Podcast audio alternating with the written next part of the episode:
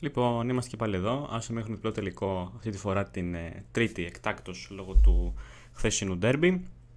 Είμαι εδώ κλασικά με τον Δημήτρη Κωνσταντάκη και τον Άρη και τον Κατσιλέρο. Παιδιά, καλησπέρα. Καλώς ήρθατε. Καλησπέρα. Καλησπέρα. Λοιπόν, ε, έχουμε σχολιασμό για τον. Ε, σαφέστατα είναι το πρώτο μας θέμα, έτσι. Ο σχολιασμός της αναμέτρησης ε, μεταξύ της ΑΕΚ και του Παναθηναϊκού στο γήπεδο της ε, Λεωφόρου, που η ΑΕΚ κατάφερε να πάρει την, ε, την νίκη, να πάρει το διπλό με ανατροπή ε, απέναντι στους ε, πράσινους και να πάρει ένα απαραίτητο boost, ε, ένα ακόμα boost, τόσο ψυχολογικά όσο και σε θέμα βαθμολογίας, που είναι ακόμα χρήσιμο, αν και είναι κάπως, ε, κάπως νωρίς ακόμα να μιλάμε για βαθμολογία και κατακτήσεις τίτλων κτλ. Ε, εντάξει, ως πρώτο σχόλιο εγώ να πω ότι η ΑΕΚ ε, έθεσε ε, από το πρώτο είκοσι λεπτό και μετά ε, έθεσε τον αγώνα υπό τη δική της ε, κυριαρχία, καθώς ο Παναθηναϊκός δυσκολευόταν αρκετά να, ε, το, και να βρει χώρους αλλά και να κάνει το παιχνίδι του. Μετά τον γκολ ίσως να επαναπαύτηκε λίγο και να δυσκολευόταν να, να παίξει αυτό που ήθελε. Ε, η ΑΕΚ βρήκε τον γκολ ε, της ισοφάρης με τον Steven Tsouber, ενώ στο δεύτερο ημίχρονο ε, ο Orbelín Pineda με ασίστ του Ελβετού αυτή τη φορά, ο οποίος ε, χρήστηκε και σκόρερ αλλά έκανε και την ασίστ στο δεύτερο γκολ, ε, γύρισε την μπάλα στον Pineda, ο οποίος ε, έγραψε το τελικό ε, ένα δύο. Ε, αρκετές φάσεις για την ΑΕΚ, ε, ειδικά όπως είπα μετά τον γκολ του Παναθηναϊκού. ε, Ο Λιβάη Γκαρσία έχασε και αυτός δύο ευκαιρίες ε, πολύ, πολύ κομβικές και δύο ευκαιρίες που θα μπορούσαμε να πούμε ότι θα έπρεπε να, τουλάχιστον μία εκ των δύο να, να έχει μετουσιωθεί σε, σε γκολ. Ε, ας πάρουμε πρώτα την πρώτη εικόνα από τον ε, Άλκη. Ε, Άλκη, πώς είδες τον αγώνα? Ε, δεν ξέρω, συμφωνείς με το γεγονός ότι η ΑΕΚ ήταν πάνω κάτω κυρίαρχη μετά το είκοσι λεπτό? Ναι, θεωρώ ότι ε, η ΑΕΚ κατέστησε σαφές για άλλη μια φορά ότι δεν πήρε τυχαία το περσινό πρωτάθλημα, δεν πήρε τυχαία το περσινό double, κατακτώντας το κύπελο με δέκα παίκτες σχεδόν έναν ολόκληρο αγώνα. Τόσο καλή ήταν και τόσο ανώτερη ήταν. Ακόμα και αν πήγε σε title decider το περσινό πρωτάθλημα. Ε, έχει κάνει κάτι το απίστευτο η ομάδα του Almeyda μετά το παιχνίδι με τον Ολυμπιακό, που ήταν το απόλυτα μοιρασμένο πρώτο ημίχρονο και το δεύτερο ημίχρονο που δεν έγινε σχεδόν τίποτα εκατέρωθεν. Πάει στην Brighton και παίρνει ένα διπλό που ήταν το πιο δύσκολο παιχνίδι από τα έξι που θα δώσει συνολικά, και κατάφερε και κέρδισε και ξανακερδίζει τώρα με ανατροπή, ε, πραγματικά απίστευτο, ε, και νομίζω ότι εντάξει, δεν περιμέναμε να δούμε τι ομάδα είναι η ΑΕΚ στο διπλό που έκανε στην Αγγλία. Δηλαδή το λέω για όσους πιστεύουν ότι η Ευρώπη μόνο μετράει και το πρωτάθλημα δεν δείχνει τίποτα. Εντάξει, αν είναι έτσι ας το κλείσουμε και ας παίζουμε φιλικά. Θέλω να πω ότι έχει καταθέσει τα διαπιστευτήριά της εδώ και ένα χρόνο και το χθεσινό ήταν μια ακόμα επισφράγηση. Έχουμε πολλά να πούμε και για το τι έκανε ο Γιοβάνοβιτς και το αν έκανε λάθη και το πού έκανε τα ε, λάθη, αλλά νομίζω ότι σε πρώτη φάση η ΑΕΚ έθεσε το ρυθμό, δεν την ε, φόβησε, δεν την κράτησε καθόλου πίσω το, ε, το γκολ που δέχτηκε, το πολύ ωραίο γκολ που δέχτηκε, και νομίζω ότι είναι και ένα ακόμα δείγμα μεγάλης ομάδας στο γεγονός ότι με το που τρώει τον γκολ δεν ευνηδιάζεται και αμέσως πάει να ισοφαρίσει. Δηλαδή, εγώ δεν μπορώ να πω ότι θυμάμαι την ΑΕΚ στην πρόσφατη ιστορία να κάνει κάτι τέτοιο. Ναι. Ε, όντως, ε, Δημήτρη, εσύ τι εικόνα έχεις από τον αγώνα? Ε, εγώ αυτό που κρατάω από το παιχνίδι είναι ότι η ΑΕΚ έδειξε για άλλη μια φορά ότι η υποπίεση μπορεί να λειτουργήσει, όχι καλύτερα, αλλά σωστά θα πω εγώ, γιατί αρκετά νωρίς το παιχνίδι, στο εννιά αν δεν κάνω λάθος, δέχτηκε αυτό το πανέμορφο γκολ του Jurisic, όπου, οκ, okay, ήταν ένα πανέμορφο γκολ που πολλές ομάδες θα είχαν επηρεαστεί, θα είχαν πέσει ψυχολογικά και τέτοια. Είδαμε την ΑΕΚ να προσπαθεί και να πιέζει για την ισοφάριση, να μην αφήνει χώρους και γενικά να το προσπαθεί. Και όπως είδαμε και με την Brighton, δεν έπαιξε. Εκεί υπήρχε επίσης μια μεγάλη πίεση, γιατί προφανέστατα δεν ήταν το φαβορί. Οπότε έδειξε ότι και εκεί πέρα που είχε πίεση, έδειξε πολλά πράγματα, ναι, και πήρε και τη νίκη. Οπότε θεωρώ ότι και με τον Παναθηναϊκό έκανε μια πολύ εντυπωσιακή εκτός έδρας νίκη. Και γενικά φαίνεται ότι εκτός έδρας μπορεί να το πάει το ίδιο καλά με την έδρα της. Δεν ξέρω, αυτό θα φανεί στη συνέχεια. Ναι, έχει ένα καλό σερί, είναι αλήθεια, στα, στα εκτός έδρας. έχει μια καλή παράδοση. Ε, εντάξει, από εκεί και πέρα, για να κάνουμε και μια πιο επιμέρους κριτική, ε, η ΑΕΚ έθεσε λίγο τον εαυτό της πιο πίσω, μαζεύτηκε λίγο, να το πούμε έτσι ε, απλά. Ε, ήταν λίγο πιο μαζεμένη απέναντι στον Παναθηναϊκό, γιατί ήξερε τι, πόσο καλός είναι τακτικά. Ε, χαρακτηριστικό είναι ότι ο Μπρινιόλ ήταν αυτός ο οποίος είχε περισσότερες ενέργειες με την μπάλα, ε, νομίζω μέχρι το εβδομήντα πέντε, κάτι τέτοιο. Ε, χωρίς να είμαι και σίγουρος για όσα λέω. Το άκουσα βασικά, αλλά ε, εντάξει, με κάθε επιλέξη το μεταφέρω. Ε, δεν τον άφησε να αναπτυχθεί με τον τρόπο τον οποίο ήθελε. Ε, ενώ ταυτόχρονα, όπως είπα και πριν, πήρε κάποια βήματα πίσω, έτσι ώστε να ε, καταφέρει να τον, ε, ανακόψει, να τον ανακόψει τις επιθέσεις. Ιδι, ιδιαίτερα εγώ να πω ότι οι αλλοκαλύψεις που κάνανε τόσο ο Γιόνσον, ε, αλλά και ο, ε, ο Γιόνσον όταν μπήκε, ε, όχι ο Γιόνσον, με συγχωρείτε, ο Γαλανόπουλος από την αρχή, ε, τόσο και ο Πινέδα, ε, ήταν πραγματικά πάρα πολύ, ε, πάρα πολύ εξωθαύμασες. Δηλαδή, ε, σε υπεραριθμίσεις του αντιπάλου να μπορείς να καλύψεις με τέτοιο τρόπο τα μετώπιστα είναι αξιοθαύμαστο για μένα. Ε, εντάξει, από εκεί και πέρα να μιλήσουμε και λίγο επιμέρους για τα γκολ. Ε, καταρχάς το γκολ του Jurisic, το οποίο για μένα είναι, όταν το πρώτο είδα, θεώρησα ότι ίσως να μην είναι τόσο, να ήταν ένα γκολ το οποίο δέχεται εύκολα με το φύλακα, ότι μπορούσε να το αποσοβήσει με κάποιο τρόπο. Αλλά ε, μετέπειτα παρατήρησα ότι η μπάλα πάει πολύ δυνατά και πολύ, αρκετά ψηλά. Δηλαδή είναι δύσκολο να την προλάβεις στον Τάνκοβιτς, κατά με. Ε, δηλαδή το γκολ του Jurisic είναι όντως ένα δύσκολο γκολ για να το, για να το πιάσει, παρότι έρχεται στην κλειστή, στην κλειστή γωνία. Ε, εσείς παιδιά δεν ξέρω τι λέτε από αυτού. Ε, εγώ αυτή είναι η εικόνα που έχω. Αλλά και δεν ξέρω. Ε, εντάξει, το, το γκολ που, που βάζει ο Jurisic είναι πραγματικά ένα πολύ δύσκολο σουτ. Δεν νομίζω ότι έχει ευθύνη ο goalkeeper Tsaik. Ε, γενικότερα ένα μάτσο, εσύ έβαλες πολύ σωστά ορόσημο τα είκοσι λεπτά, δηλαδή είναι ένα σημείο που από εκεί μετά ο Παναθηναϊκός κάθεται αδικαιολόγητα πίσω και δεν μπορώ να καταλάβω τι έχει στο μυαλό του ο Γιωβάνοβιτς, υπό την έννοια ότι ναι, είναι ο σύγχρονος αναμορφωτής του Παναθηναϊκού, εντάξει, όμως το επιρρύπτω ευθύνης, γιατί αυτό δεν μπορεί να είναι εθελούσια επιλογή των παικτών χωρίς να υπάρχει κάποια συμμετοχή του προπονητή. Προφανώς και ήταν αυτή η εντολή, ίσως από πριν τους είπε παιδιά, άμα το βάλουμε νωρίς, πάμε να ρίξουμε το ρυθμό, να σκοτώσουμε το ρυθμό και να πάμε σε ένα πιο ράθιμο παιχνίδι. Δεν ξέρω τι ακριβώς θέλει να πετύχει. Και είχε και κάποια προβλήματα και η αρχική του ενδεκάδα. Δηλαδή, βρήκε τον γκολ με τον Jurisic, το οποίο είναι απόρρια της κλάσης του. Δεν είναι ότι βρίσκει ο Jurisic μια τελική η οποία είναι. Εντάξει, δεν είναι σπουδαία προσπάθεια, ναι. Αυτό, ναι, δεν είναι σούπερ μεγάλη ευκαιρία. Ναι. Αυτό. Αλλά από την άλλη, όταν ξεκινάει το παιχνίδι με τον Perez, με τον Vilena, τον Jurisic και τον Bernard, οι οποίοι είναι τέσσερις μπαλάτι ε, παίκτες, αλλά αρκετά soft. Η, νομίζω το σκεπτικό ήταν ότι ο Perez θα είναι ο πρώτος ε, ο οποίος θα ξεκινήσει το build-up, κυρίως γιατί ο Magnusson τραυματίστηκε και θα μείνει για έξι μήνες εκτός και είναι μεγάλη απώλεια. Και δίνω και ένα ελαφρυντικό εκεί το όλο πλάνο του Giovanovic, γιατί είναι πολύ σημαντικό στο ποδόσφαιρο. Όταν σου χαλάει από το πρώτο λεπτό, ενδεχομένως να στραβώσουν κάποια πράγματα. Ο Magnusson είναι πολύτιμος στο να ξεκινήσει το χτίσιμο της επίθεσης από πίσω, αλλά κατέστη, εν πάση περιπτώσει, πρώτος ο Perez σε αυτό το κομμάτι. Δεν ανταποκρίθηκε τόσο καλά στην πίεση. Ήταν κατά κάποιο τρόπο κυματοθράφτης, αλλά στην πίεση του Almeyda, αλλά δεν φάνηκε να ανταποκρίνεται. Και μπροστά του ο Vilena, ο Bernard, που δεν ήταν καλός, και ο Jurisic. Ε, ήταν και οι τρεις αρκετά soft. Είναι ούτως ή άλλως, είναι καλοί τεχνίτες, είναι στο να κουβαλήσουν την μπάλα, αλλά δεν είναι. Ε, νομίζω το πιο ενδεδειγμένο ε, σχήμα αυτό να συνυπάρχουν ε, και οι τέσσερις μαζί. Ε, και τους έβαλε πολλά πολλά προβλήματα η ΑΕΚ. Αδικαιολόγητα έμεινε πίσω από το εικοστό λεπτό, όπως είπες, ε, πολύ πολύ σωστά. Και είναι και κάτι άλλο, την έχεις αυτό το σχήμα και μένεις πίσω με τα θεωρητικά υπάρχουν οι χώροι. Πώς θα εκμεταλλευτείς τους χώρους με τον Perez και τον Vilena και τον Bernard? Ε, Χρειάζεσαι κάποιον πιο ταχυδυναμικό. Χρειάζεσαι κάποιον που να μπορεί να φύγει στο χώρο και όχι μόνο έναν. Πρέπει να μπορείς να, να φύγεις με τρεις-τέσσερις παίκτες. Δεν έκανε και ο Huancar το, το καλύτερο του παιχνίδι, να το πω έτσι. Τον έβγαλε και όλος, κουράστηκε από ένα σημείο και μετά, ήταν ήδη αργά. Ναι. Έχω και κάποιες ενστάσεις για τις αλλαγές, θα τις πούμε στην πορεία, αλλά νομίζω ότι και το αρχικό του πλάνο είχε κάποια προβλήματα.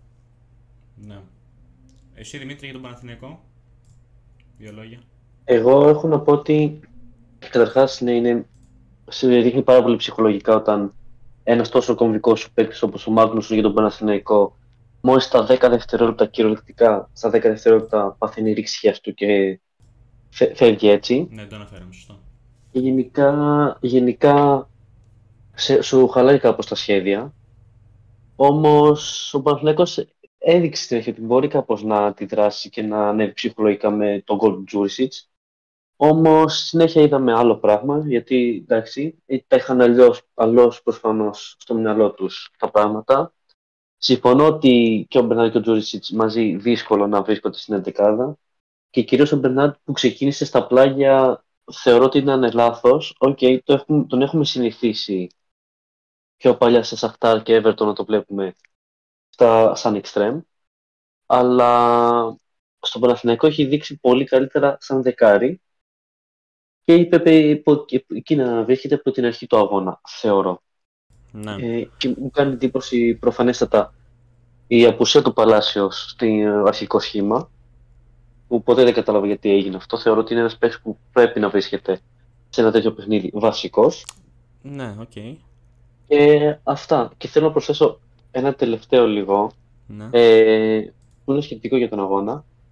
Θεωρώ ότι θα έχει εντελώς διαφορετική εικόνα το παιχνίδι, άμα στο εξήντα έχω, έχω γράψει εδώ πέρα ένα μαρκάρισμα του Γαλανόπουλου πάνω στον Mandzini, στο εξήντα. Ε, αν μου φάνηκε πολύ σκληρό μαρκάρισμα και θα μπορούσε εύκολα να δοθεί εκεί πέρα δεύτερη κίτρινη κάρτα, παρ' όλα αυτά εκεί δεν δόθηκε. Και θεωρώ ότι όσο ήταν ακόμα το παιχνίδι ένα ένα, άμα εκεί πέρα είχαν αλλάξει οι αθλητικές ισορροπίες, ίσως να βλέπαμε ένα πιο πιεστικό Παναθηναϊκό. Σίγουρα βασικά θα βλέπαμε. Οπότε δεν ξέρω. Εγώ αυτό θα πω εδώ πέρα.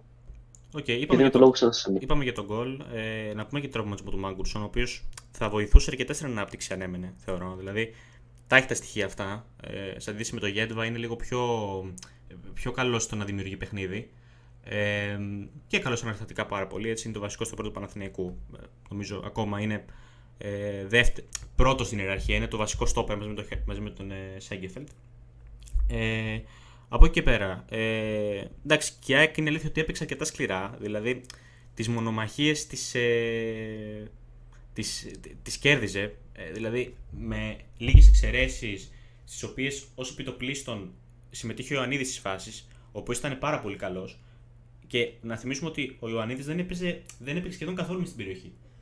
Ήτανε σχεδόν σε πολύ συχνή τέλος πάντων βάση, ε, έπαιζε εκτός περιοχής, έτσι, για να μοιράσει παιχνίδι, να τραβήξει στόπερ, να, να κάνει αυτή τη δουλειά. Οπότε, ε, όπως έλεγα, η ΑΕΚ κέρδισε πολλές μονομαχίες, ε, από εκεί και πέρα. Ε, να πούμε ότι ο, ο Παναθηναϊκός ε, βρέθηκε, βρέθηκε μάλλον να ισοφαρίζεται στο, λίγο, λίγο αργότερα ε, με τον γκολ του Steven Tsouber, το οποίο έρχεται από μια μικροναμπουμπούλα εκεί με τον Huancar και τον Garcia μετά από μια μακρινή μεταβίβαση. Τέλος πάντων, η μπάλα του στρώνεται και καταφέρνει να κάνει την ισοφάριση. Ε, ήρθε λοιπόν κάπως έτσι το γκολ. Ε, με την ΑΕΚ εν τέλει να βρίσκει το, ε, το ένα δύο με τον Pineda στο δεύτερο ημίχρονο. Ε, πάλι από ασίστ του Tsouber, ο οποίος θέλω να μιλήσουμε λίγο για τον Ελβετό, παιδιά, αν δεν έχετε αντίρρηση. Ε, ήταν αρκετά καλός στον αγώνα και έβγαζε και λίγο ένα, πιο, ένα ακόμα μεγαλύτερο στοιχείο δεκαριού, ρε παιδί μου, από αυτό που έβγαζε ε, μέχρι πρότινος. Δηλαδή, ο Tsouber πάντως έβγαζε ένας, ένα στοιχείο εκτελεστή, ενώ στον αγώνα στη Λεωφόρο βγάζει ένα στοιχείο πιο πολύ δημιουργικού χαφ από ότι μέχρι, μέχρι τώρα, όπως το ξέραμε. Δεν ξέρω αν και εσύ τι, τι νιώθεις γι' αυτό, αν το κατάλαβες, αν το ψυχανεμίστηκες, δεν ξέρω. Αν το, αν το, ε, το, είπες, το είπες πολύ ωραία και ο Ελβετός έρχεται να συμπληρώσει ένα σύνολο παικτών από το οκτώ και μπροστά που έχει η ΑΕΚ, που όλοι τους βαδίζουν σε αυτό που λέμε ρευστότητα και σε αυτό δηλαδή που θέλει και αρέσκεται να κάνει ο Almeyda και έχει δώσει αυτήν την ταυτότητα στην ΑΕΚ. Δηλαδή και ο Γκατσίνοβιτς και ο Pineda και ο Tsouber και ο Λιβάη και ο Eliasson, που δεν είναι παίκτης που κάθεται και πολύ στα αυγά του, και το λέω με, με καλή έννοια. Ακόμα και ο Araújo όταν μπαίνει. Ε, είναι παίκτες οι οποίοι δεν έχουν ε, αυτή τη θέση του να κάτσω μπάστακας και να μην αφήσω το πόστο μου και να μην κάνω διαφορετικά πράγματα. Το θέλει αυτό ο Almeyda. Ο Tsouber είναι σε μια εκπληκτική φόρμα, ε, δείχνει και την, και την ποιότητά του και το ποδοσφαιρικό του, το, το ποδοσφαιρικό του άι κιου, θα πω εγώ. Όταν ανταπεξέρχεται σε διαφορετικούς ρόλους ε, και το κάνει τόσο άρτια, ε, δεν είναι μόνο θέμα ταλέντου, είναι και θέμα αντίληψης. Επειδή ακούστηκαν και διάφορα πέρυσι που είχε ένα δεύτερο ρόλο, μετά μπήκε με τον Ιωνικό, έδωσε τη νίκη. και κάθε εβδομάδα υπήρχε αυτό το serial, τα πάει, δεν τα πάει καλά με τον Αλμέιδα. Μια χαρά τα πάει με τον Αλμέιδα, απλώς ο Αλμέιδα δεν είναι ο, ο προπονητής εκείνος ο οποίος θα βάλει ένα παίκτη μέσα και θα του δώσει φανέλα βασικού ντε και καλά. Yeah. Θέλει κάθε φορά να παρατάσει ό,τι καλύτερο υπάρχει. Και αν δεν είσαι αυτό που λέμε έτοιμος και αν δεν αξίζει και κάποιος άλλος είναι πιο πάνω από σένα, θα πάρει αυτό στη φανέλα βασικού. Ε, εν προκειμένου, ο Τσούμπερ ήταν ο εμ βι πι, είναι σε μια πολύ πολύ καλή φάση, ε, τον χρειάζεται η ΑΕΚ. Ε, πραγματικά ξεχώρισε και έχει συμμετοχή σε όλες τις εκφάνσεις του επιθετικού παιχνιδιού και γενικότερα, να το πω απλά, δεν μπορούσε να τον κάνει καλά αυτός ο Παναθηναϊκός με τίποτα. Ναι, σαφώς παιδιά, επειδή οι ρυθμοί είναι πάρα πολύ υψηλοί ε, στην προπόνηση και στον αγώνα, έτσι όπως παίζει η ΑΕΚ, ε, αν δεν μπορείς να τα αποκριθείς, δεν παίζεις, είναι πάρα πολύ απλό, ή παίζεις για είκοσι λεπτά. Έτσι, έτσι κρίνεται πάνω κάτω το ποιος θα αγωνιστεί και ποιος όχι, δηλαδή το ποιος είναι πιο έτοιμος ε, φυσικά, ενώ σε φυσική κατάσταση και πνευματικά, να υπηρετήσει αυτό το πλάνο το οποίο είναι πάρα πολύ κουραστικό, αν μη τι άλλο. Ε, οπότε ναι, όντως, εντάξει, ο Τσούμπερ πέρυσι όντως πέρασε με περίοδο φορματισμό του μεγάλη, ε, τόσο πριν αλλά και λίγο μετά τον τραυματισμό του. Ε, θυμάστε που έμεινε εκτός Μουντιάλ και τα λοιπά για να μείνει εδώ και να το δουλέψει. Ε, εντάξει, εσύ Δημήτρη δεν ξέρω αν έχεις κάποια γνώμη πάνω σε αυτό. Εγώ έχω να πω ότι γενικά ο Τζούμπερ είναι ένας εξαιρετικός παίκτης που έχει έρθει στο ελληνικό πρωτάθλημα τα τελευταία χρόνια. Και άμα είχε έρθει λίγο πιο νέος, θα πω ότι ίσως ο Αλμέιδα, το... δηλαδή τώρα πόσο είναι, τριάντα τρία τριάντα τέσσερα, κάπου εκεί που είναι. Μικρότερος. Άμα ήταν π.χ. είκοσι εννιά τριάντα, άμα ήταν εκεί είκοσι εννιά, ναι, πιστεύω θα, ήταν, θα έκανε αυτός. Αυτό που κάνει ο, με τον Πινέδα τώρα ο Αλμέιδα, που δηλαδή που το βάζει οπουδήποτε στο γήπεδο. Γιατί ο Τζούμπερ, να, ξεκι... να πω σε αυτό το σημείο, αν δεν κάνω λάθος, ξεκίνησε κανονικά σαν αριστερό μπακ και έπαιζε στη Χόφενχάιμ. Αριστερό μπακ. Και μετά ήρθε πιο μπροστά στο γήπεδο. τριάδα αμυντική. Ναι. Ναι. Και έτσι εξελίχθηκε σιγά σιγά να παίζει πιο κέντρο, τώρα πιο επιθετικά στην ΑΕΚ κλπ. Οπότε θεωρώ ότι άμα είχε έρθει εκεί στα είκοσι εννιά του στην, στην ΑΕΚ, θα είχε σίγουρα αυτό το ρόλο του Πινέδα που ουσιαστικά παίζει όπου υπάρχουν κενά. Ναι, ίσως αυτό να μπορούσε να συμβεί. Είναι ένα πολύ σημαντικό εργαλείο. Ναι, ίσως να μπορούσε να συμβεί σε ένα επιθετικό σενάριο, αν και εντάξει, οι παίκτες εξελίσσονται έτσι.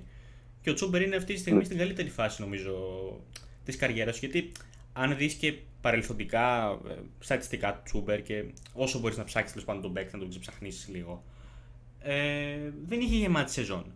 Δηλαδή, η πιο γεμάτη ναι, σεζόν φαίνεται, χτύπα ξύλο, ότι θα είναι φετινή. Ε, εντάξει, και η περσινή ήταν καλή, δηλαδή έκανε γεμάτα play-off, ε, αντικατέστησε τον Αραούχο, επάξε κτλ. Ε, ο Τζούμπερ επίσης θέλω να προσθέσω, ε, με την ΑΕΚ έχει δείξει ότι είναι πρώτη φορά που παίζει ορεξάτα, όπως και με την Εθνική Ελβετίας όταν είναι στην Εθνική. Ναι, ήταν και που είδαμε και στο Euro του είκοσι, που είδαμε και στο Euro ότι έβαλε τέσσερις ασίστ, συνολικά που είναι ρεκόρ για Euro, για όσους δεν το ξέρουν αυτό. Ναι, ναι. Ρεκόρ, τι είναι συνολικά για τα Euro, όλα. Είναι, συνολ... είναι ρεκόρ τα περι... οι περισσότερες ασίστ σε ένα Euro, από ένα παίκτη. Okay. Εγώ ξέρω ότι είναι απλά για το συγκεκριμένο Euro. Okay. Ε, ωραία. Εντάξει, μιλήσουμε για τον Τζούμπερ, να μιλήσουμε και λίγο για τον Kallens, ο οποίος έκανε τον ντεμπούτο του ε, χτες.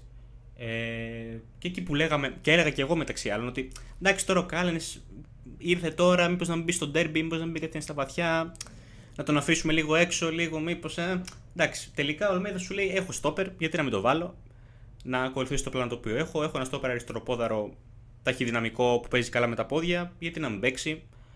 Και εν τέλει δικαιώθηκε νομίζω. Άρα και δεν ξέρω πώς το είδες.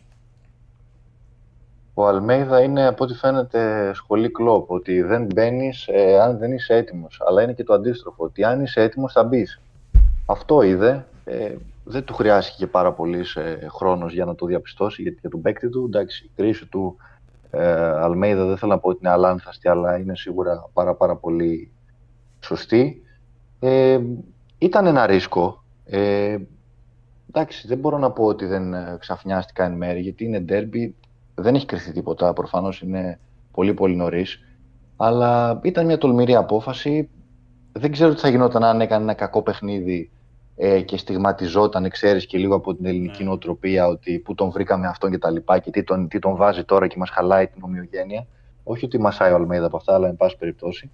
Ε, αντα, ανταπεξήλθε πάρα πολύ καλά, είχε μια ε, καλή εικόνα παρότι είναι ε, νεοφερμένος και ε, νομίζω ότι θα διεκδικήσει η φανέλα βασικού μέσα στις χρονιές σε αρκετά παιχνίδια.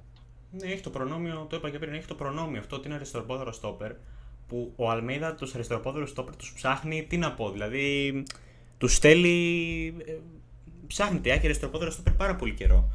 Από πέρυσι το καλοκαίρι ψάχνεται και αριστεροπόδαρο. Δεν ήρθε ε, πέρυσι το καλοκαίρι, είχε τον Τζαβέλα βέβαια, οκ. Okay.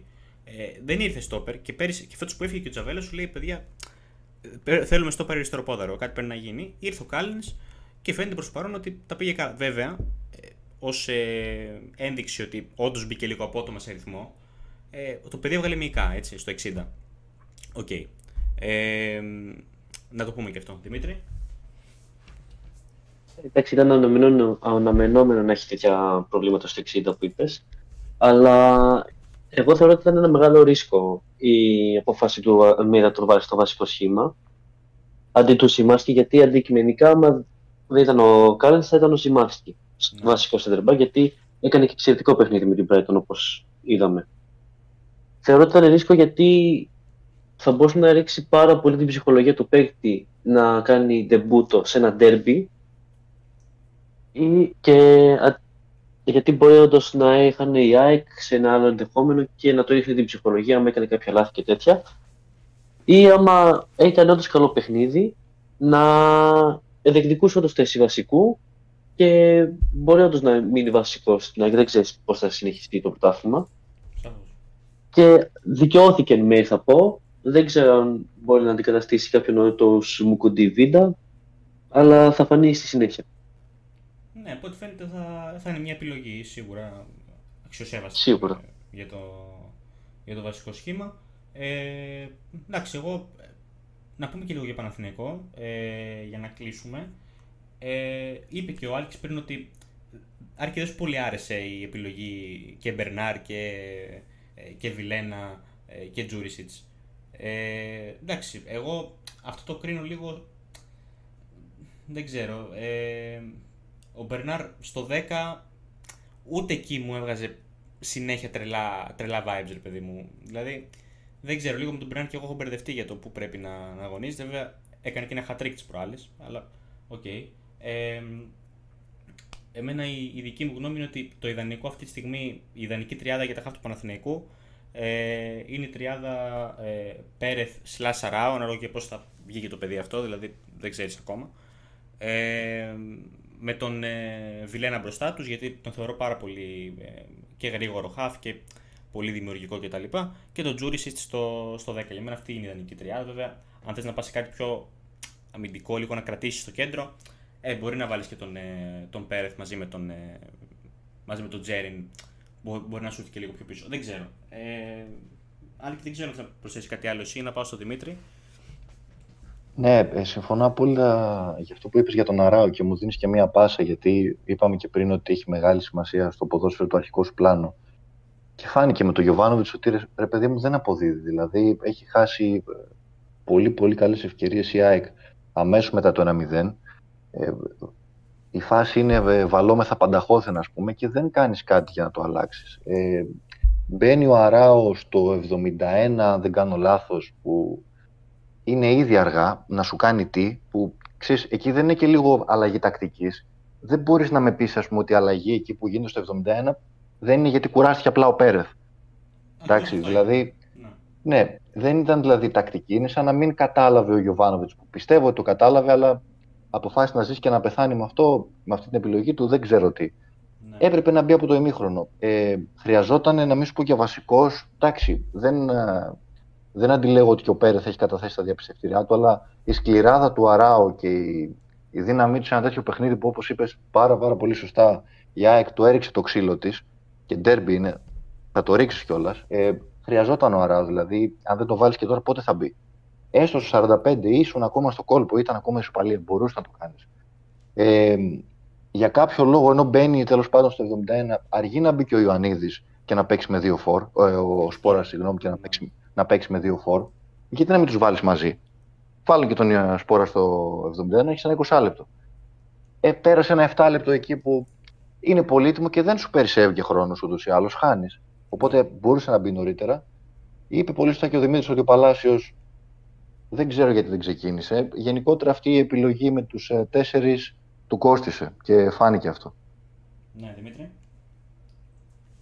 Εγώ συμφωνώ με το κέντρο που είπες. Απλά η αλλαγή που θα κάνω, γιατί πρέπει να κάνω μια αλλαγή, γιατί δεν μπορώ, είναι να βγάλω τον Jurisic το βασικό δεκάρι και να βάλω τον Bernard.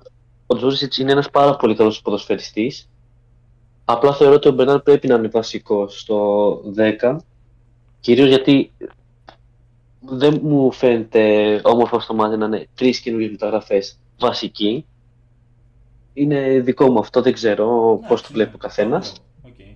Και επίσης ότι θεωρώ ότι ο Bernard είναι πιο γρήγορος και μπορεί πιο εύκολα να μεταφέρει την μπάλα από το κέντρο στην επίθεση. Όχι τον Jurisic δεν μπορεί, απλά πιο εύκολα το βλέπω στον Bernard να το κάνει αυτό παρά στον ε, Jurisic. Ο Jurisic πάντως. Και από εκεί πέρα. Συγγνώμη. Ναι. Έλα, πες, πες. Όχι, για τον Jurisic μου βγάζει λίγο βάρη μπακασέτα. Ε, σωστή, δηλαδή. Όχι τόση πολύ ταχύτητα, ναι. Καλό σουτ, καλές τοποθετήσεις.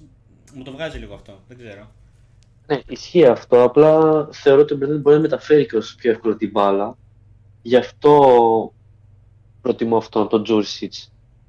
Ναι, ναι. Στο βασικό σχήμα τουλάχιστον. Το το άλλο. Γιατί και όσο ο Jurisic είναι ένας παίκτης. Ναι, okay. Ο Jurisic κιόλας μπορεί να είναι μια, εύκολη, μια καλή αλλαγή, να το πες. Να μπει κάπου εκεί στο εξήντα, στο τελευταίο μισάωρο.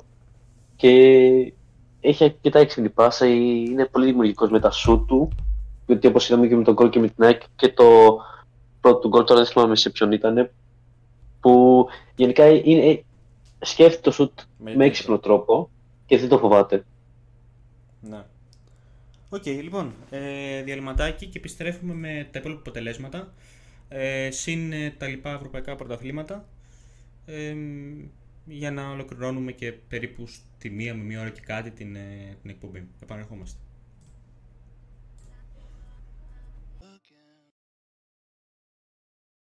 Λοιπόν, και πάλι εδώ για, τα υπόλοιπα, για τους υπόλοιπους αγώνες της, ε, της Super League, ε, όπου εντάξει, θα κάνουμε και ένα μικρό σχόλιο στον, στους αγώνες των, ε, των μεγάλων. Δεν είχαμε άλλο αγώνα τη Δευτέρα. Ε, ήταν μόνο το, μόνο το derby, ε, κυρίως λόγω των ευρωπαϊκών ε, υποχρεώσεων. Λοιπόν, το Σάββατο. Ε, νομίζω δεν είχαμε Παρασκευή αγώνα, αν δεν κάνω σοβαρό λάθος. Όχι, δεν είχαμε. Ωραία. Ε, το Σάββατο. Ο Όφι ήρθε ισόπαλος απέναντι στον, στον Ατρόμητο. Ε, ο Πανεσσαραϊκός επικράτησε επί της Λαμίας με δύο μηδέν. Την Κυριακή, ε, το... ο Ολυμπιακός κατάφερε στον πρώτο αγώνα της, ε, της ημέρας να επικρατήσει απέναντι στην Κηφισιά με τέσσερα μηδέν. Ε, δεν ξέρω, παιδιά, αν έχετε καθόλου εικόνα για το μάτι εσείς. Εγώ η μόνη εικόνα που έχω είναι για το πέναλτι ε, και για την συζήτηση που έγινε του περί ήταν, δεν ήταν ε, κτλ. Ε, εντάξει, νομίζω το ένα του Pontensse δεν υπάρχει κάποια, κάποια επαφή. Άρκη, δεν ξέρω αν έχεις εικόνα εσύ. Ναι, εντάξει, αυτό είναι το, το ένα, το πασιφανές ότι δεν υπάρχει κανένα πέναλτι. Ε, εντάξει, είναι και μια φάση τώρα που ε, γενικότερα τέτοιες παραβάσεις προφανώς είναι υποκειμενικές, δεν είναι αντικειμενικές αποφάσεις όπως τα χέρια. Αλλά όπως και να το δεις τώρα, εντάξει, είναι μια εύκολη πτώση του Pontensse και ένα γκολ το οποίο ε, σηκώνει συζήτηση σε ένα παιχνίδι που δεν θα έπρεπε να υπάρχει συζήτηση. Ο Ολυμπιακός ήταν ε, πολύ πολύ καλύτερος, ε, δεν απειλήθηκε ιδιαίτερα, έβαλε τέσσερα γκολ. Το δεύτερο πέναλτι που κερδίζει ο Γιόβετιτς από τον Παπασάβα, προφανώς κοινωρισμός του πέναλτι, γιατί τον ε, κλωτσάει χαμηλά πίσω στο πόδι. Ναι. Δεν υπάρχει καμία αμφιβολία. Γενικότερα ο Ολυμπιακός ήταν πολύ πολύ καλός. Υπάρχει ένα σημείο αναφοράς με τον Pontensse, ο οποίος ε, δεν είναι, τουλάχιστον μέχρι στιγμής, ή όπως χρησιμοποιήθηκε στο μάτς με την Κηφισιά, δεν είναι ο παίκτης ο οποίος θα πάρει την μπάλα στη γραμμή. Ακόμα και αυτό που έκανε που άλλαζε πλευρές με τον εκάστοτε εξτρέμ που είχε ως παρτενέρ Ε, στα δύο άκρα της επίθεσης. Δεν είναι ο παίκτης που θα πάρει μόνο την μπάλα στη γραμμή και θα φτιάξει πράγματα ή θα πάει στο ένας εναντίον ενός. Είχε κάποιες κινήσεις στην περιοχή και κάποια πατήματα και μια προσπάθεια να κάνει υπεραριθμή ο Ολυμπιακός. Τώρα σκόραρε με κεφαλιά, ας πούμε. Ήρθε κεντρικά, ανέλπιστο μένα, αλλά θέλω να πω ότι ήταν εκεί. Είναι μια ε, διαφορετική προσέγγιση του Diego Martínez αυτή, πολύ πολύ ενδιαφέρουσα. Μένει να δει αν θα Μένει να φανεί αν θα το υιοθετήσει και γενικότερα μέσα στη σεζόν αυτό το να έρχεται κεντρικά ο Ποντένσε, ή αν λόγω της δυναμικής του αντιπάλου είπε να κάνει ένα πείραμα για να δει αν και εφόσον. Ναι, οκ. Okay. Ε, Δημήτρης, δεν ξέρω αν παρακολουθείς καθόλου. Ε, δεν παρακολουθήσα πολύ, απλά θα πω ότι είναι ένα, είναι ένα αναμενόμενο αποτέλεσμα. Okay. Λοιπόν, ο Άρης ε, επί του Πανατολικού κατάφερε να πάρει ένα πολύ σημαντικό τρίποντο για εκείνον, έτσι δεν έχει ξεκινήσει καθόλου καλά τη σεζόν ομολογουμένως. Ε, πήρε λοιπόν το τρίποντο, επικράτησε με τρία μηδέν με έναν εκπληκτικό Μωρόν, ε, ο μοναδικός ε, φορ του Άρη αυτή τη στιγμή. Ε, κάνει, έκανε πολύ καλή εμφάνιση στον Πανατολικό. Ε, από εκεί πέρα, ο Βόλος στήθηκε από τον Αστέρα Τρίπολης στο Πανθεσσαλικό στάδιο, ενώ ο ΠΑΟ κατάφερε να επικρατήσει επί του ΠΑΣ Γιάννενα σε μια πάρα πολύ δύσκολη, μια πάρα πολύ δύσκολη αποστολή για τον ΠΑΟ. Πάντες ζωσιμάδες, ειδικά όσο χειμωνιάζει, τόσο το χειρότερο. Γενικά, όσο προχωράει η σεζόν, ε, είναι το χειρότερο να πας να παίξεις στα Γιάννενα, ε, λόγω βροχής κτλ. Ε, αυτά για, την, ε, για το Super League. Και πάμε στην αγαπημένη μας Premier League, πάμε στην Αγγλία, ε, όπου είχαμε ενδιαφέρουσες αναμετρήσεις. Ε, μία εξ αυτών ήταν το Λονδρέζικο ντέρμπι. Ε, θα πούμε δύο λόγια ε, για το Arsenal, ε, για το Arsenal Tottenham, ε, όπου οι κανονιέριδες ε, ήρθαν δύο δύο με τα, με τα σπυρούνια. Ε, η, η Arsenal κατάφερε να ε, προηγηθεί με το αυτογκόλ του Τρομέρο ουσιαστικά. Ε, η Tottenham ισοφάρισε με τον Son, ε, ξανά βρήκε γκολ η Arsenal με τον Saka ε, στο δεύτερο μέρος με ένα πέναλτι, ενώ η Tottenham ισοφάρισε εν τέλει στο πενήντα πέντε. Η ομάδα του Ποστέκογλου έχει αρχίσει να δείχνει κάποια ε, στοιχεία βελτίωσης και την κρατιέται, μπορούμε να πούμε, ε, και ψηλά ε, στον ε, βαθμολογικό πίνακα. Αυτή τη στιγμή μιλάμε είναι τέταρτη, έτσι, ισοβαθμή με την Arsenal, ε, είναι μαζί στον ε, βαθμολογικό πίνακα, ενώ τρίτη από πάνω τους είναι η Brighton. Λοιπόν, ένα σχόλιο, Άλκη, ε, αν έχεις κάποια εικόνα, αλλιώς ε, να προχωρήσουμε. Ε, από την Αγγλία γενικότερα. Αυτή, από το Λονδρέζικο ντέρμπι, από το Arsenal Tottenham. Από το ντέρμπι, όχι, δεν το παρακολούθησα, οπότε δεν θέλω να ναι, φέρω okay. άποψη να πω κάτι πώς να το έχω δει. Οκ, okay, Δημήτρη, ούτε εσύ ή έχεις δει? Ε, εγώ ήταν λίγο από το παιχνίδι και το μόνο που έχω να σχολιάσω είναι ότι η, ο Ποστέκογλου έχει φέρει επιτέλους ένα χαρακτήρα στην Tottenham και έχοντας έναν καλό Son, γιατί εντάξει, ο Son με τα δύο του γκολ και την άμεση απάντηση που έδωσε στο δύο ένα και το έκανε δύο δύο, mm-hmm. θεωρώ ότι μπορεί να πάει ψηλά στο πρωτάθλημα και να επιστρέψει στο Champions League, ίσως, δεν ξέρω, θα δούμε. Ναι. Ωραία, ε, από εκεί και πέρα, η... μάλλον να πάμε την, ε, από το Σάββατο, από την αρχή της αγωνιστικής, ε, και να πούμε για την ε, Crystal Palace, η οποία ήρθε ισόπαλη με τη Fulham με μηδέν μηδέν, η Luton πήρε τον πρώτο της βαθμό στην, ε, στη Λίγκα, ε, καθώς ήρθε ισόπαλη με τη Wolves ένα ένα στο γήπεδό της. Η Manchester επικράτησε επιτέλους, ναι. Ε, η Manchester επικράτησε επί της Νότιχαμ με δύο μηδέν. Η Bradford ιτήθηκε από την Everton με ένα τρία. Ακούσατε, ακούσατε. Η Burnley ιτήθηκε από τη Manchester United με μηδέν ένα. Ε, σε έναν αγώνα όπου ε, η United κινδύνεψε να δεχθεί και γκολ στην αρχή, ο Νάνα την έσωσε. Εν τέλει βρήκε τον γκολ με τον Μπούρνο Φερνάντες στο σαράντα πέντε και έσβησε το μάτς μετά, κατάφερε να το, να το πάρει. Ε, την Κυριακή η Brighton επικράτησε επί της Bournemouth, πρώτη βρέθηκε πίσω στο σκορ, ε, κατάφερε να επικρατήσει με τρία ένα. Η Chelsea τήθηκε από την Aston Villa μηδέν ένα. Εντάξει, η Chelsea ε, δεν έχει δείξει ακόμα πράγματα. Τι να πεις, ε, και έχει και πολύ δύσκολο πρόγραμμα μπροστά της, έτσι. Έχει, ε, το έστειλα και πριν, παιδιά, στην ομαδική μας, δεν ξέρω αν το είδατε.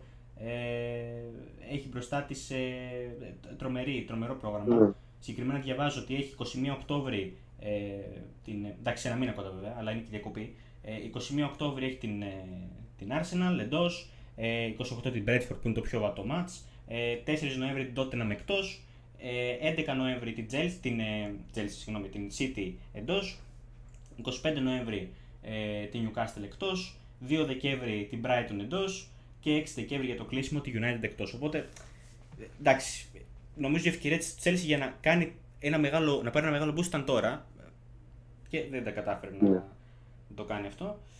Λοιπόν, έχει χάσει ήδη βαθμούς με έβατους αντιπάλους, αυτό είναι το πρόβλημα. Ακριβώς, είχε ένα σχετικά πιο εύκολο πρόγραμμα και κατάφερε να το, ε, να το λούσει, να πούμε έτσι. Δεν μην το εκμεταλλευτεί. Ναι, δεν το εκμεταλλεύτηκε, όχι. Ε, λοιπόν, να δω τώρα τι άλλο, τι άλλο ξεχνάω. Ε, ναι, η, Μισό λεπτάκι. Λοιπόν, ναι, η Liverpool επικράτησε επί τους West Ham για άλλη μια φορά με ανατροπή. Μην χάσει η Liverpool και δεν πάρει, με, δεν πάρει νίκη με ανατροπή, θα πάθει τίποτα. Ε, η Sheffield μηδέν μηδέν με την, με την Newcastle. Και αυτή ήταν η, ε, η αγωνιστική αυτού του Σαββατοκύριακου στην Premier League. Λοιπόν, η βαθμολογία έχει ως εξής τώρα. Η Sheffield μηδέν οκτώ δεν ήρθε. μηδέν μηδέν είπα. Ωραίος είμαι. Ναι, μηδέν οκτώ.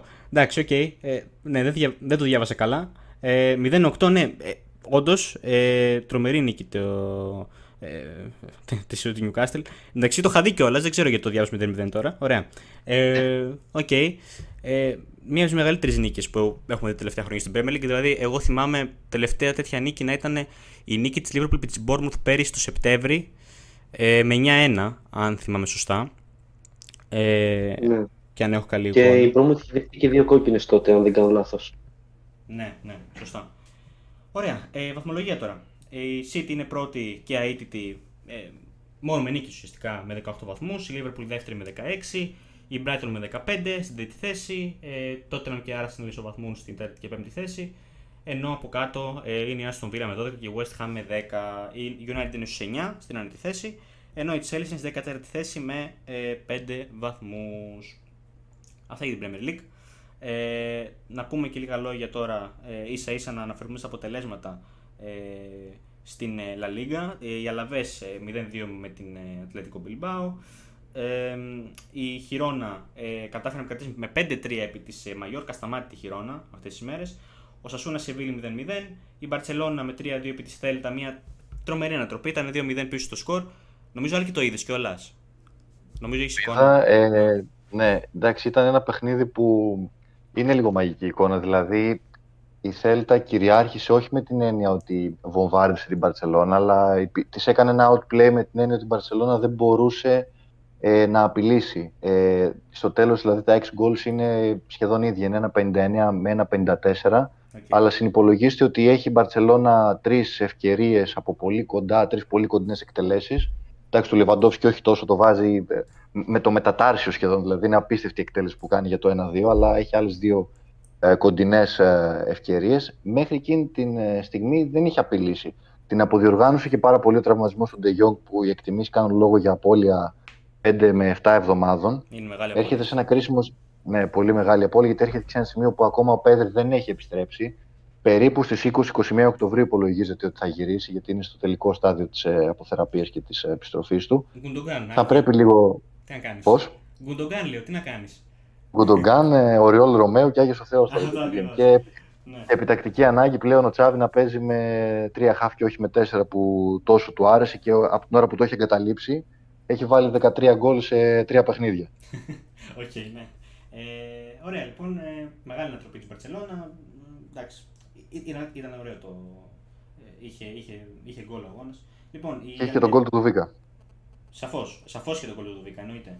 Ε, ο Δοβί, ο Δοβίκας, ο οποίος ε, ε, σκόραρε και αυτός, ε, στο εβδομήντα έξι, έτσι έβαλε το δεύτερο, το δεύτερο γκολ για, την, ε, για τη Θέλτα. Ε, η Αλμερία έρχεται δύο δύο με τη Βαλένθια επίσης την ίδια ημέρα.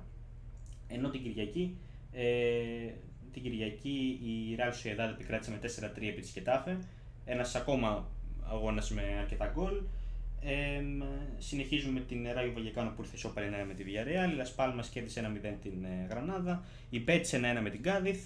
Ενώ η Ατλέτικο Μαδρίτης επικράτησε με τρία ένα επί της Real. Δεν ξέρω αν έχεις δει καθόλου, ε, αν έχεις εικόνα.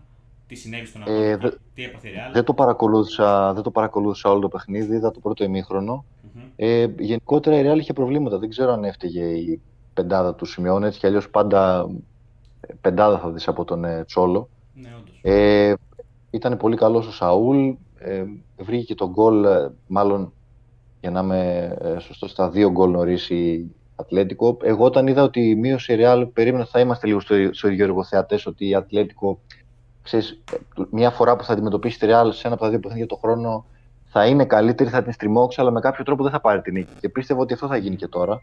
Το δεύτερο μήχρονο δεν το είδα εν τέλει, αλλά εκεί το γκολ του Μωράτα που μπαίνει στο σημείο που μπαίνει είναι καθοριστικό. Ε, γιατί τους δίνει προβάδισμα δύο γκολ ξανά. Δεν είχε απαντήσεις ε, η Real. Ε, εντάξει, κάποια στιγμή θα γινόταν και η γκέλα, γιατί είναι ακόμα ένα παιχνίδι που η Real δέχεται γκολ πολύ νωρίς, ανεξαρτήτως του αντιπάλου. Ναι. Ε, στην Ισπανία δηλαδή ε, πολύ πολύ νωρίς δέχεται γκολ και δεν μπορεί να είναι θέμα συγκέντρωση ούτε να είναι σύμπτωση. Mm. Κάτι άλλο έχει να κάνει. Εντάξει, είναι και οι τραυματισμοί που έχει και ο Μιλιτάου και ο Κουρτουά θα λείψουν. Ε, θα επιστρέψουν κάποιοι παίκτες, περιμένει και το Βινίσιους τώρα. Εντάξει, θα, θα ανέβει Real. Ναι. Ωραία. Οκ. Ε, okay. ε, εφόσον ε, ολοκληρώσαμε με τη La Liga, ε, πάμε στη Serie A και στον ε, Δημήτρη που θα μας μιλήσει και για Bundesliga επειδή έχει και από εκεί εικόνα. Δημήτρη, λόγος σε σένα. Ναι. Να ξεκινήσουμε η Ιταλική Serie A, όπου το πρόγραμμα ξεκίνησε την Παρασκευή με το Salernitana Frosinone ένα ένα και το Lecce Genoa ένα μηδέν, όπου η Lecce πήρε την νίκη στα τελευταία λεπτά του αγώνα. Το Σάββατο είχαμε τις μεγάλες ομάδες που πέρσι να αγωνίζονται. Μίλαν Ελλάς Βερόνα ένα μηδέν. Λίγα πράγματα από τη Μίλαν θα πω εγώ. Περίμενα περισσότερα γκολ. Με το... Καθώς το πρώτο γκολ ήρθε μόλις το οκτώ με το Λεάο. Αλλά εντάξει, αφού πήρε τους τρεις βαθμούς δεν χρειάζεται κάτι άλλο. Σασουόλο Γιουβέντους τέσσερα δύο. Πολύ κακή ήττα για την Γιουβέντους. Καθώς και αμυντικά ήταν κακή και ο Σέσνη που γενικά δεν μας έχει συνηθίσει σε κακές τοποθετήσεις. Στο συγκεκριμένο μάτς ήταν, ήταν, δεν ήταν ο Σέσνη που έχουμε μάθει, να το πω έτσι. Και ήταν πολύ μέτριος. Και καλά, δεν θα συζητήσω καν για το, αυτό το γκολ που έβαλε η Juventus το ενενήντα συν πέντε με τον Γκάτι. Ήταν τραγικό αυτό το γκολ. Δεν ξέρω τι σκέφτομαι τώρα εκεί πέρα αμυντικός των φιλοξενούμενων. Συνεχίζουμε. Λάτσιο Μόντσα ένα ένα. Σημαντική, σημαντική σοπαλαιβασική για τη Μόντσα, όπου εξαιρετικό παιχνίδι από τον ε, Κυριακόπουλο, να πω σε αυτό το σημείο, ο οποίος έπαιξε βασικός σε όλο το παιχνίδι. Να πω ότι η Λάτσιο δεν έκανε πολλά πράγματα. Ήταν, ε, είχε τρεις ευκαιρίες, δύο δοκάρια και τον γκολ. Και στο υπόλοιπο παιχνίδι η Μόντσα έπαιζε ουσιαστικά μονότερμα, κάτι που δεν το περιμέναμε από το συγκεκριμένο παιχνίδι, ειδικά μέσα στην έδρα της Λάτσιο. Να συνεχίσουμε με την Κυριακή, όπου είχαμε το Έμπολ Ίντερ με την Ίντερ να παίρνει την νίκη με γκολ του Ντιμάρκο. Ανταλάντα Κάλιαρι δύο μηδέν. Ουτινέζη Φιωρεντίνα μηδέν δύο. Μπολόνια Νάπολη μηδέν μηδέν. Στην Νάπολη υπάρχει μια περίεργη κατάσταση. Να σκεφτεί κιόλας κανείς ότι πέρσι πήρε πρωτάθλημα και φέτος βλέπουμε να βγαίνουν ως αλλαγή η Όσιμεν και η Παρατσέλια ουσιαστικά, έντονες προδοκιμασίες από τους οπαδούς των φιλοξενούμενων φυσικά, αλλά προς τον προπονητή της ομάδας. Αλλά εντάξει, ο Όσιμεν δεν ήταν και στην καλύτερη μέρα που θα μπορούσε, γιατί έχασε και το πέναλτι, αλλά οκ. Okay. Στη συνέχεια, το Ρήνο Ρώμα ένα ένα, όπου θα πω εγώ λίγα πράγματα από αυτό το παιχνίδι. Η Τωρίνο πήρε την... το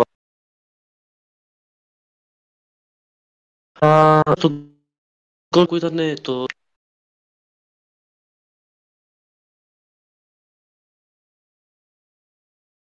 το επίπεδο.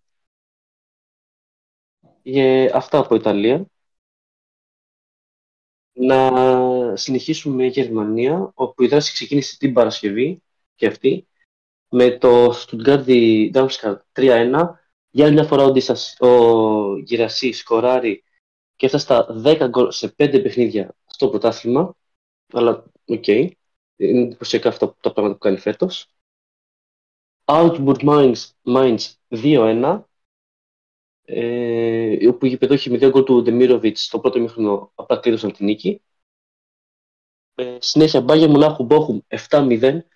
Εντάξει, τι να πεις για την Bayern, είναι κλασική Bayern που απλά ισοπεδώνει τον αντίπαλό της όταν είναι τέτοιο επίπεδο.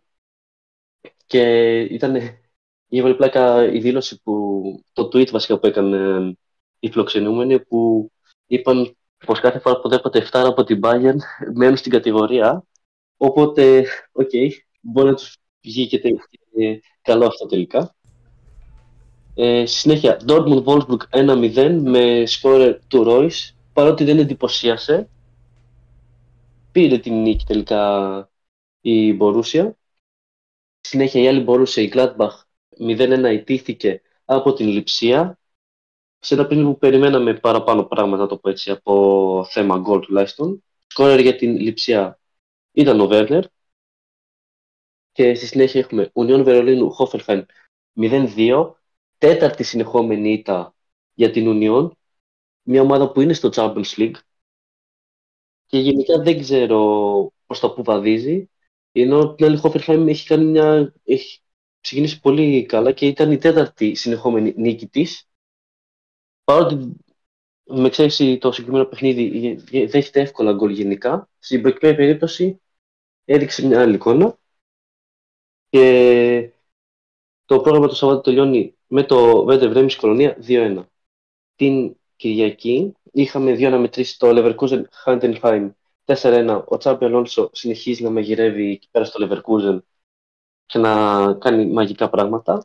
Και τέλος το Eintracht Frankfurt's Freiburg μηδέν μηδέν. Ε, οι δύο αντίπαλοι των ελληνικών ομάδων ουσιαστικά, με την... Ε, Freiburg να είναι ουσιαστικά καλύτερη στο γήπεδο mm-hmm. και η Freiburg, αυτό που ξεχωρίζει ήταν η εξαιρετική εμφάνιση του τερματοφύλακας της του Ατουμπόλου. Μάλιστα, ωραία. Ε, φεύγουμε λοιπόν από τα πρωταθλήματα, ε, από τα αποτελέσματα των πρωταθλημάτων και να πούμε ότι έχουμε βόλυμη αγωνιστική έτσι, και στην Ελλάδα και στο, και στο, ε, και στο εξωτερικό. Ε, να πούμε πρώτα στα, στα του εξωτερικού. Λοιπόν, σήμερα σε δύο ώρες αγωνίζεται η Manchester United εναντίον της Crystal Palace. Σε μία αναμέτρηση, μάλλον δεν είναι εμβολημένες οι αγωνιστικές μόνο, έχουμε και, και τα κύπελα αν δεν κάνω σοβαρό λάθος, στο, έχουμε το Ι Εφ Ελ Cup για την ακρίβεια, ε, οπότε στην Αγγλία έχουμε το Ι Εφ Ελ Cup, δεν έχουμε εμβολημένη αγωνιστική, ε, λανθασμένα το, το εξέφρασα, ε, από εκεί και πέρα, ε, πάλι στην Αγγλία. Ε, η Aston Villa φιλοξενεί την Everton ε, αύριο, η Bournemouth φιλοξενεί την Stoke, η Bradford την Arsenal, η Chelsea την Brighton, να δούμε εκεί πώς θα πάει η Chelsea, έχει ενδιαφέρον, ε, η Lincoln ε, αντιμετωπίζει τη West Ham, η Fulham αντιμετωπίζει την Norwich, η Liverpool τη Leicester, ενώ η Newcastle σε έναν ενδιαφέρον, έναν ενδιαφέροντα αγώνα, επανάληψη ουσιαστικά του αγώνα του πρωταθλήματος, η Newcastle φιλοξενήσει τη Manchester City. ε, την Πέμπτη επίσης, ε, μάλλον την Πέμπτη δεν έχουμε αγώνες στην Αγγλία. Ε, την Πέμπτη ε, έχουμε Ελλάδα, θα, το, θα μιλήσουμε σε λίγο για την Ελλάδα. Λοιπόν, ε, μικρό διαλυματάκι, επιστρέφουμε μετά στους αγώνες της Ελλάδας. Ένα μικρό σχόλιο για το Ολυμπιακός Άρης ε, και το, ένα σχόλιο του Ελευθέρου Τσαχουρίδη για το, ε, για το πόλο. Λοιπόν, και πάλι εδώ, ε, με εμβόλυμη αγωνιστική Super League. Ε, ουσιαστικά έχουμε ενδιαφέρουσες αναμετρήσεις ε, μέσω εβδόμαδα. Βλέπετε, οι ελληνικές ομάδες δεν σταματάνε να παίζουν ποδόσφαιρο, έτσι. Ε, συνεχώς, κάθε τρεις μέρες έχουμε, έχουμε να βλέπουμε ε, μπαλίτσα. Οπότε, ε, λοιπόν, ε, πάμε λοιπόν στην Τετάρτη. Ε, ένα κτήριος αγώνας του Πανετολικού Σόφι, τέσσερις η ώρα, και Κηφισιά Λαμίας στις, ε, στις έξι. Ε, το μεγάλο, ο μεγάλος αγώνας του Ολυμπιακού Σόφι θα μιλήσουμε σε λίγο στις οκτώ και μισή. ΠΑΟΚ Βόλος επίσης στις οκτώ και μισή. Ε, την ε, Πέμπτη, ο Αστέρας Τρίπολης με τον Παναθηναϊκό, σε ένα τεστ για τον Παναθηναϊκό στην Τρίπολη φυσικά, ε, στις οκτώ και μισή ώρα, ενώ ε, στις εννιά η Άκρη αντιμετωπίζει τον Ατρόμητο, ε, ενώ ξέχασα να προσθέσω και τον αγώνα του Παρασωραϊκού με τον ε, Πας Γιάννηνα στις πέντε και μισή. Αυτή είναι η αγώνες στην Ελλάδα. Ε, λοιπόν, εκτενής συζήτηση θα κάνουμε για το Ολυμπιακός Άρης μόνο, ε, και θα μιλήσουμε, θα ξεκινήσω λίγο από τον Άλκη. Τι περιμένεις να δεις από τον Ολυμπιακό καταρχάς, ε, πώς περιμένεις να τοποθετηθεί, με rotation ή μη, Ε, με τι σκεπτικό? Ναι, νομίζω ότι ε, ο Ολυμπιακός, επειδή έχει κάνει ένα πολύ πολύ καλό ξεκίνημα στο πρωτάθλημα, αλλά ξανά έχει ένα δυνατό τεστ αυτή τη φορά στο γήπεδό του, σε αντίθεση με το μάτσα απέναντι στην ΑΕΚ, ο Άρης έρχεται ε, με, μια, με ένα διαφορετικό αέρα από ό,τι ήταν με τον αγωνιστικό τραγέλαφο που επικρατούσε με τον Τερζή, που δεν μπορούσε ούτε τη Λαμία να κερδίσει. Ε, φαίνεται ότι αρχίζει και δίνει κάποιες αρχές στο παιχνίδι του Άρη, έχει αλλάξει την ψυχολογία και βλέπω και ατομικά τους παίκτες να είναι βελτιωμένους και να είναι πιο ανεβασμένοι, να έχουν περισσότερη διάθεση στο γήπεδο. Όπως είπες και εσύ, έχει κατασταλάξει με τον Μωρόν το εννιά και αποκτά μια αγωνιστική ταυτότητα και ένα, τουλάχιστον ένα πλάνο και μια σταθερή, λίγο πολύ ενδεκάδα, mm-hmm. να ξέρει τι θέλει να παίξει στο γήπεδο. Ε, από τη μία, έχει μια λογική το να κάνεις rotation, γιατί υπάρχει ένας αυξημένος φόρτος, αλλά από την άλλη δεν θα ήταν το παιχνίδι που εγώ θα επέλεγα να έκανα rotation. Ο Άρης τιμώρησε τον Ολυμπιακό, δεν έχουν περάσει πολλοί μήνες. Πριν από πέντε μήνες και κάτι, όταν ο Άρης ήταν ο ηθικός αυτουργός μετά το δύο δύο για να φύγει ο Μίτσελ. Πέρυσι τέτοια εποχή είχε διώξει εντός εισαγωγικών τον Κορμπεράν με τη νίκη, με ανατροπή που είχε κάνει επί του Ολυμπιακού στο Κλεάνης Βικελίδης. Ε, δεν νομίζω ότι ο Ολυμπιακός θέλει να πάρει τέτοια ρίσκα. Ε, και από την άλλη, ξέρεις, είναι και λίγο σχετικό τι εννοούμε rotation. Αν εννοούμε, ας πούμε, να μην παίξει ο Ελκαμπή και να παίξει ο Λαραμπή ή να παίξει ο Γιόβετιτς, ναι, οκ. Okay. Ε, το εκτεταμένο rotation που θα κάνει και θα αλλάξει οκτώ ενδέκατα ή εννέα ενδέκατα, δεν νομίζω ότι είναι το παιχνίδι που ενδείκνεται για να γίνει. Ναι, γνώμη το παιχνίδι δικιά μου, μάλλον σύμφωνα με τη δική σου είναι η γνώμη μου. Έτσι. Ε, πρέπει να κάνει ένα μικρό rotation ίσα ίσα για να ξεκουράσει παίκτες κλειδιά. Ναι, δηλαδή, αυτό. Είναι λίγο, έχει ενδιαφέρον τι θα κάνεις στον άξονα, καταρχάς. Ε, αυτό είναι σίγουρο. Ε, δηλαδή, πραγματικά δεν έχω ιδέα τι να περιμένω. Ε, από εκεί και πέρα δεν ξέρω και στο φόρ τι θα γίνει, όπως πολύ σωστά είπες. Ε, και εντάξει, δεν θα μου κάνει και εντύπωση ένα, ένας από τους δύο βασικούς στόπερ λήψη, δηλαδή δεν ξέρω. Ε, okay. ε, ωραία. Ε, να πάμε στον Δημήτρη πρώτα και μετά να πούμε για τον Άρη ε, δύο λόγια για να μιλήσει και ο Λευτέρης σε λίγο για το πόλο. Εγώ πιστεύω ότι ο Ολυμπιακός όντως θα ξεκινήσει με βασική ενδεκάδα, αλλά δεν θεωρώ ότι θα δυσκολευτεί ιδιαίτερα με τον Άρη, γιατί ο Άρης, όπως έχω πει ξανά και ξανά, είναι μια σχετικά γέρικη ομάδα. Έχει μεγάλο μέσο όρο ηλικίας, οπότε κάποια στιγμή θα κουραστεί και το rotation θα γίνει εντός του αγώνα. Δηλαδή, δεν θα μου κάνει εντύπωση αν στο ημιχρονικά ήδη δύο μηδέν ή τρία μηδέν κάτι τέτοιο και ξεκινήσει το δεύτερο ημιχρονό με δύο ή τρεις αλλαγές, να το πω έτσι. Γιατί, όπως έχω πει, ο Ολυμπιακός σε φόρμα, έχει πίσω τον Ποντένσε που είναι μια σημαντική προσθήκη. Γενικά υπάρχει ένας ενθουσιασμός στον Πειραιά. Οπότε, σε αντίθεση με τον Άρη, ο οποίος ακόμα θεωρώ ότι δυσκολεύεται, παρότι έχει πάρει τρία θετικά αποτελέσματα, γιατί και η ισοπαλία με τον Πάο για μένα θετικό αποτέλεσμα είναι, έτσι όπως εξελίχθηκε το παιχνίδι. Και αυτό ουσιαστικά. Δεν θεωρώ ότι ο Ολυμπιακός θα δυσκολευτεί ιδιαίτερα στην α, ομάδα της Θεσσαλονίκης. Μάλιστα. Ε... Ναι, μιας και έδωσε πάσα για τον Άρη, Δημήτρη, ε, να πω εγώ ότι ε, ο Άρης, παρότι έκανε δώδεκα μεταγραφές, αν δεν κάνω λάθος τόσες είναι, ε, δεν έχει, βασικο, δεν έχει αναπληρωματικό σεντερφόρ. Είναι ένας. Μάλλον δεν έχει σεντερφόρ, τελεία, για το, στον πάγκο. Είναι ένας σεντερφόρ, ο οποίος είναι βασικός και ο οποίος αν χτύπα ξύλο πάθει κάτι, ποιος θα παίξει μπροστά? Ο Λάζαρος είναι απάντηση ναι. στο, ρητορικό, στο ρητορικό μου ερώτημα. Δηλαδή, εντάξει... Ε, είναι λίγο περίεργο να, να θες να θεωρείσαι top club ε, της χώρας και να μην έχεις ένα πληρωματικό φορ ούτε καν από τις ακαδημίες σου. Δηλαδή, που δεν έχεις κιόλας τόσο αναπτυγμένες ακαδημίες. Οκ, okay, είναι λίγο. Δεν μου κάθεται εμένα ωραία, ρε παιδί μου. Δηλαδή. Οκ. Okay. Ε, εντάξει, παρόλα αυτά έχει ένα center for πάρα πολύ καλό. Ε, αυτό δεν είναι, δεν είναι το ένα γεγονός το άλλο. Ε, και έχει σίγουρα ένα κορμό με κάποιους παίκτες ποιοτικούς που μπορεί να κάνει τη ζημιά και στον άξονα έχει ποιοτικούς παίκτες. Ε, εντάξει, θα δούμε. Ε, και ο Verstraeten να μένει να δείξει πολλά. Άλκη, πώς βλέπεις τον Άρη εσύ? Επειδή είπαμε πριν για το rotation και τον ε, Ολυμπιακό, το έχουμε το ακριβώς αντίθετο. Έχουμε μια ομάδα η οποία και να θέλει rotation ε, ε, δεν μπορεί να κάνει ούτως ή άλλως. Δηλαδή, καλά, ούτως ή άλλως δεν κάνει τον Ολυμπιακό, αλλά λέω ούτως ή άλλως για μέσα στη χρονιά γενικότερα. Ναι. Ε, η συγκεκριμένη ενδεκάδα πάντως που κατέβασε με τον Πανατολικό είναι αρκετά λειτουργική. Είναι και παίκτες οι οποίοι είναι γενικότερα σε καλό φεγγάρι, ξεκινώντας από τον Άσο. Εντάξει, για τον Μωρόν τα είπαμε, δεν το συζητώ. Ε, έχει ένα ενδιαφέρον τώρα αν θα μείνει στο Νταρίντα Verstraeten ή αν θα ε, ξεκινήσει τον Εμβοντό. Ε, αυτό είναι μόνο κάτι που μπορώ να εστιάσω σε ενδιαφέρον. Νομίζω ότι και ο Σουλεϊμάνοφ, ε, ο νεοαποκτηθής, θα ξεκινήσει ναι. και ο Μενέντες. Καλά, Φεράρι του Μπάτζο δεν το συζητώ, δεν χαλάει. Ε, Ακόμη πιο σίγουρο τα, τα στόπερ. Εντάξει, δεν έχει και τις τρομερές επιλογές. Δηλαδή, ξέρεις, ανακυκλώνομαι γύρω από το ίδιο γιατί όλα εκεί οδηγούν. Στο γεγονός ότι οι επιλογές είναι περιορισμένες, το φόρο είναι πολύ πολύ μεγάλο πρόβλημα. Δηλαδή, πέραν του Λάζαρου, κάποια άλλη αλχημία, αν υποθέσουμε ότι τραυματιστεί ο Μωρόν, δεν ξέρω, ε, να πάει ο Κάλσον ως λύση ανάγκης, δεν προκύπτει. Τέλος πάντων, ναι. ε, με την πεπατημένη θα πάει ο Άρης. Ε, εντάξει, ο μέσος όρος ηλικίας.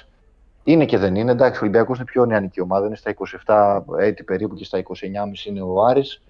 Ε, αλλά είναι ένα σφιχτό ρόστερ, ειδικά τώρα για το παιχνίδι με τον Ολυμπιακό που ο πόντος θα είναι χρυσάφι. Δεν, ε, δεν υπάρχει ούτε το rotation, ούτε να δοκιμάσουμε αλχημίες. Με την πεπατημένη πρέπει να πάει και με αυτή την ενδεκάδα που φαίνεται ότι λειτουργεί. Συμφωνώ. Λοιπόν, να πούμε και λίγα λόγια, θα πω μάλλον εγώ έτσι ονομαστικά και γρήγορα για να πάμε στο Λευτέρι. Ε, ο ΠΑΟΚ παίζει απέναντι στον ε, Βόλο την Τετάρτη. Ε, μια, ένα must win παιχνίδι για τον δικέφαλο του Βορρά, αν θέλει να συνεχίσει να στοχεύει ψηλά. Ε, από εκεί και πέρα ε, δεν έχουμε άλλον αγώνα την Τετάρτη, έχουμε την Πέμπτη ε, τον αγώνα του Παναθηναϊκού με τον Αστέρα Τρίπολης, ένα μεγάλο στοίχημα για τον Παναθηναϊκό. Ε, είναι δύσκολη έδρα η Τρίπολη, έτσι. Μην τα ξαναλέμε, για τις ελληνικές μεγάλες ομάδες είναι μια πάρα πολύ δύσκολη έδρα. Ο Παναθηναϊκός, αν δεν κάνω λάθος, έχει να νικήσει στον Αστέρα από, το, από την άνοιξη του δύο χιλιάδες δεκαεπτά. Ναι, είναι, είναι ενδιαφέρον. Έχει καιρό, δεν το ξέρω ότι είναι τόσο, τόσο μακρινό, αλλά όντως. Αν θυμάμαι σωστά, είχε νικήσει, είχε κάνει δύο μαζεμένες νίκες Φλεβάρι και Μάρτι, μία για πρωτάθλημα, μία για κύπελο και από τότε είχε ισοπαλίες και ήττες στο Θεόδωρος Πολυκοτρώνης. Ναι. Και ε, το τελευταίο μάτς είναι Tsaik με του Ατρομήτου, ένα επίσης μάτς που είναι παιχνίδι για την Ένωση, αν θέλει και αυτή να, ε, να λέγεται ότι κυνηγάει τον τίτλο και φέτος, χωρίς να σημαίνει κάτι βαθμολογικά ή οποιαδήποτε. Ε, εντάξει, είναι ένα παιχνίδι που λες ότι η πρωταθλήτρια ή ο πρωταθλητής πρέπει να το κερδίζει. Λοιπόν, πάμε στον Λευτέρη, ο οποίος θα μας μιλήσει λίγο για πόλο, του δίνω αμέσως πάσα. Ε, Λευτέρη, καλησπέρα. Καλησπέρα και από εμένα. Ναι, ναι, έχουμε λίγα πραγματάκια από πόλο.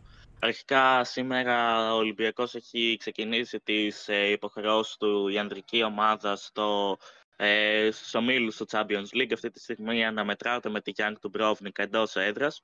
Ε, αυτή τη στιγμή οι ερυθρόλευκοι τρία λεπτά πριν τη λήξη του αγώνα βρίσκονται πίσω στο σκορ με έντεκα δώδεκα. Ε, έχουν δείξει ένα πολύ καλό πρόσωπο στην ε, τρίτη περίοδο. Κατάφεραν ε, να...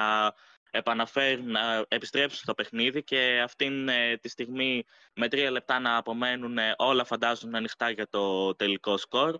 Ε, και μιας και μιλάω αυτή τη στιγμή για τον Ολυμπιακό, να αναφέρω ότι σήμερα βγήκαν σε κυκλοφορία ε, και τα εισιτήρια διαρκείας για την ε, ομάδα από όλων, τόσο των ανδρών όσο και των ε, γυναικών. Ε, ταυτόχρονα σήμερα είχαμε και τις ε, κληρώσεις τόσο στο Champions League των γυναικών όσο και στο EuroCup ανδρών γυναικών. Ξεκινώντας από το Champions League των γυναικών, ε, είχαμε ενδιαφέρον για τέσσερις ομάδες. Αρχικά η ομάδα του Αλίμου κληρώθηκε με Σαμπαντέλ από την Ισπανία, Μιλούζ από τη Γαλλία και του Ναϊσβάρος από την Ουγγαρία. Ο Εθνικός Πειραιώς ήταν η δεύτερη ομάδα ε, ελληνική, η οποία θέλαμε να δούμε σε ποιον όμιλο θα τοποθετηθεί.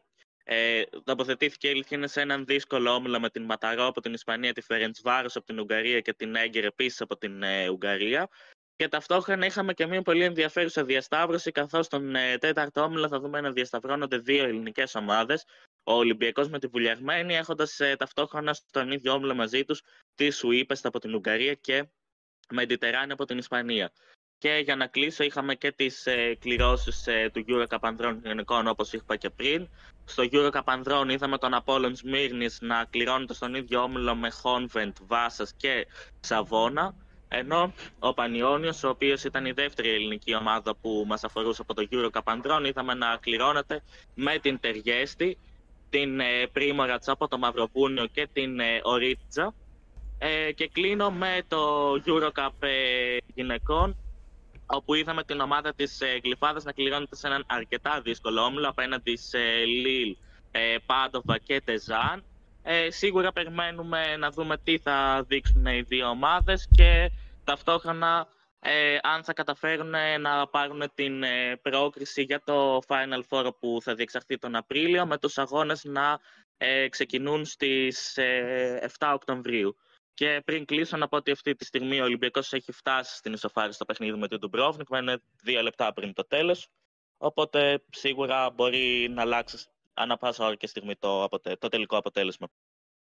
Μάλιστα, ευχαριστούμε πολύ και τον Λευτέρη. Ε, και κάπου εδώ ολοκληρώνουμε την εκπομπή μας, στη μία ώρα σήμερα λίγο πιο ε, express εκπομπή, ε, ένεκα και έκτακτου έτσι, ε, έκτακτης κατάστασης ε, λόγω του αγώνα της ΑΕΚ ε, χθες. Λοιπόν, ευχαριστώ πολύ τα παιδιά που ήταν μαζί μου, τον Άλεκ τον Κατσιλέρο, τον Δημήτρη Κωνσταντάκη και τον Ελευθέρη τον Τσαχουρίδη. Ε, και δίνουμε ραντεβού, μάλλον δίνεται ραντεβού ε, με τα παιδιά που θα είναι την Παρασκευή ε, και θα κρατάνε παρέα εδώ σε όλους μας. Ε, το Δημήτρη Ζαβουδάκη, το Κρίστο Μποριάζογλου και το Ελευθέρη πάλι, ο οποίος θα είναι ε, ως βασικό έτσι, μέλος της εκπομπής της Παρασκευής. Ε, μέχρι τότε σας χαιρετάμε, καλή συνέχεια και καλό βράδυ. Καλό βράδυ.